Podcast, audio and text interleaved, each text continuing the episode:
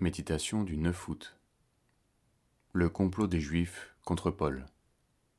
Lire Actes vingt-trois, versets douze à trente-cinq.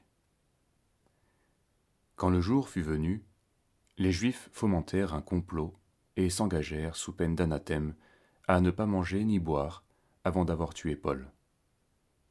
Le fils de la sœur de Paul entendit parler du guet-apens et se rendit à la forteresse où il entra pour en informer Paul.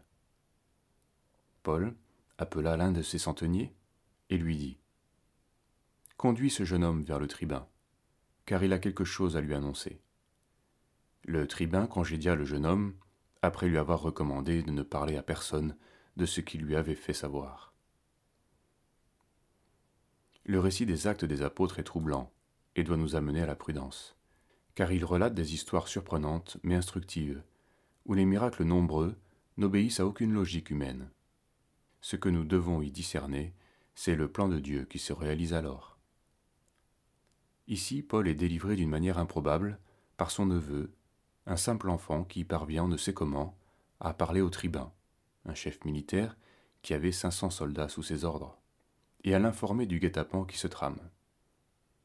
Grâce à l'intervention de ce tribun, Paul est protégé de façon incroyable, même s'il n'en demeure pas moins prisonnier et sujet à la haine de ses frères. Aujourd'hui, on ne peut plus supporter les difficultés. Les miracles ne semblent devoir servir qu'à nous rendre la vie plus facile. Le moindre prix à payer est de trop, et cela jusque dans le ministère. On perd très vite la ligne pourtant reçue, et qui consiste à donner sa vie. À ceci, nous avons connu l'amour. C'est qu'il a donné sa vie pour nous. Nous aussi, nous devons donner notre vie pour les frères. premier Jean chapitre trois, verset seize. Il y a de nombreuses défections dans l'Église. Elles interrogent et blessent énormément. Le fond du problème est ce refus de perdre sa vie, d'obéir, de faire ce qu'on nous demande, alors que les premiers chrétiens étaient joyeux d'avoir été jugés dignes de subir des outrages pour le nom du Seigneur. Actes cinq, verset quarante et un.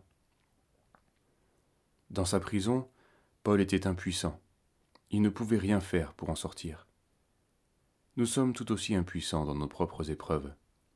Mais le Seigneur est tout-puissant. Son plan peut se dérouler même dans les circonstances les plus improbables. Nous ne laissons pas rattraper par l'air du temps, mais laissons le Seigneur agir comme il veut, quoi qu'il en coûte. C'est une honte que nous soyons saisis d'un tel fol amour de vivre, pour que, pour l'amour de la vie, nous perdions la raison de vivre. Jean Calvin.